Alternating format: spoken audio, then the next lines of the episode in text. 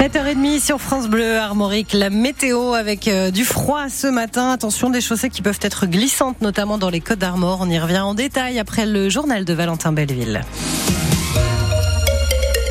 À l'école, c'est pour bientôt dans les Côtes d'Armor. La commune de Plouisy, près de Guingamp, s'est portée volontaire pour l'expérimentation. Son école primaire va donc faire partie de la centaine d'établissements scolaires français à tester le retour de cet uniforme à l'école. Et ce, dès cette année. C'est l'une des annonces d'Emmanuel Macron faite mardi soir en conférence de presse.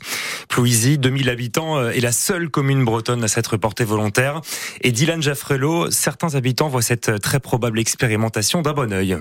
Oui, le petit Luca attend devant le terrain de foot pour aller s'entraîner. Il est en CM1 à l'école de Plouisy, donc sera concerné par ce test. C'est bien comme ça, tout le monde pourra pas se moquer des vêtements des autres. Bah, au foot, il y en a, ils se moquent d'autres parce qu'ils ont des vêtements euh, moins beaux que les siens, ils disent ça. Sandra, mère de deux filles scolarisées à l'école primaire, pense aussi que ça pourrait effacer les différences sociales, mais elle n'est pas sûre que ça plaise à ses enfants. Faut voir ce qu'ils vont me demander, quoi. Si c'est un pantalon et un pull euh, les enfants seront contents de le mettre. Sinon, euh, malheureusement, euh, ils risquent d'être restés au placard.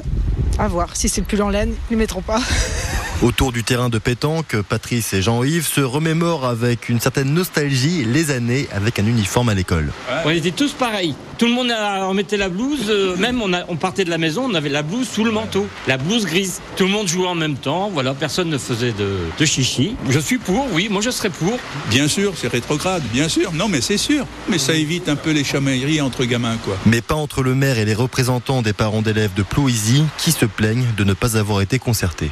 Et une réunion doit se tenir euh, mardi soir prochain à 18h30 à Plouisy avec l'équipe éducative et les parents d'élèves pour parler de ce projet. Et l'uniforme à l'école justement fait euh, très probablement remonter de nombreux souvenirs chez vous qui nous écoutez. Eh bien, ce matin, on vous propose de venir en parler avec nous. Venez nous raconter comment c'était de porter euh, un uniforme à l'école, comment l'aviez-vous vécu à l'époque? Et si vous pensez que c'est une bonne chose d'y revenir en 2024.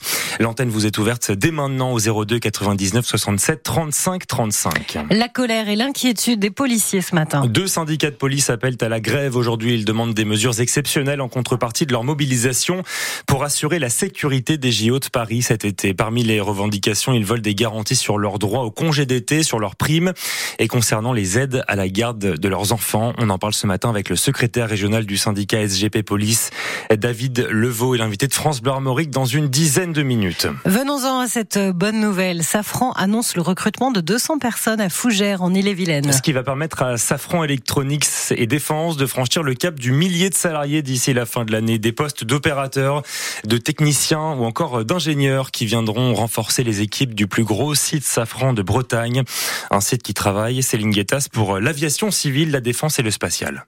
Et à Fougères, on fabrique et répare des cartes électroniques et des calculateurs pour ces secteurs qui aujourd'hui se portent bien.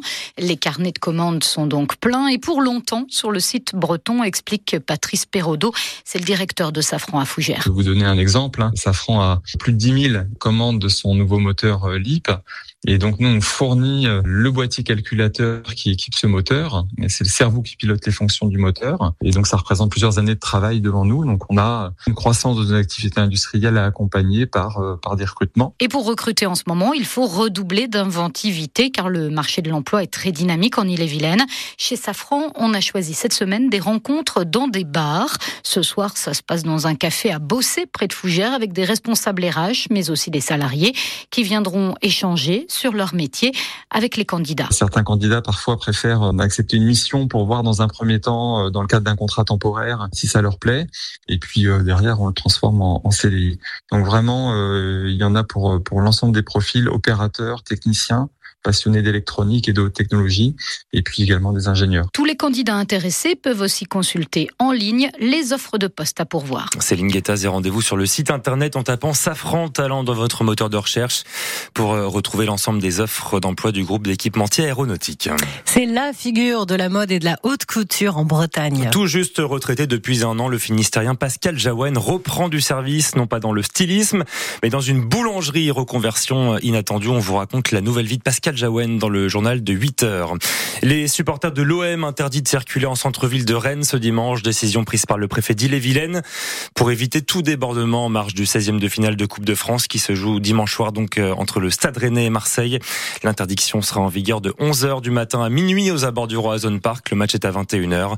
À noter euh, que l'ancien joueur de l'OM et de l'équipe de France, André Pierre Gignac, a franchi un nouveau palier cette nuit. L'attaquant de 38 ans a marqué son 200e but avec son club mexicain des Tigresses.